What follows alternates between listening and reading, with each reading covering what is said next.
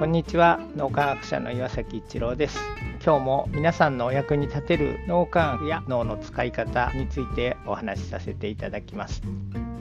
みんなで応体験をするとその時にそこにいる人たちの脳がきれいにシンクロして利他の気持ちが伝播するということが分かっています。以前ある勉強会の場でトイレに行った時にですね洗面台で手を洗ってそして手を拭く紙がありますよね。あれを使ってその洗面台の周りを拭いて回ってたんですけどそしたら他の人が洗面台を使いに来てですね僕が拭いてるのを見てその方も洗面台を拭き始め始めたんですよねまあ知ってる方だったんですけどその次の方もまた拭いてくださってっていうのがあってそのトイレに入った人たちは順番に洗面台を拭いてからトイレの外に出るっていうのがなんか電波してたみたいでリタの電波って実際に起こるんだなっていうのを目の当たりにしておじさんたちがですねなんか次から次へとトイレの洗面台をきれいにしていくっていうのがなんか起こってて素晴らしい人たちの集まりだなって改めてその時思いました。まあ、応体験というほど大げさではないかもしれませんけど多分プチ応体験みたいなのがみんなに伝わっていってそれでそこにいるおじさんたちがですね洗面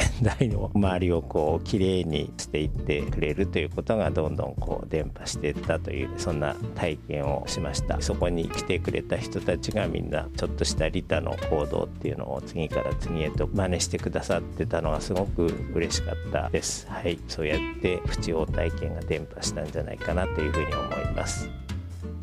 今日も何かのヒントになると嬉しく思います。ありがとうございました。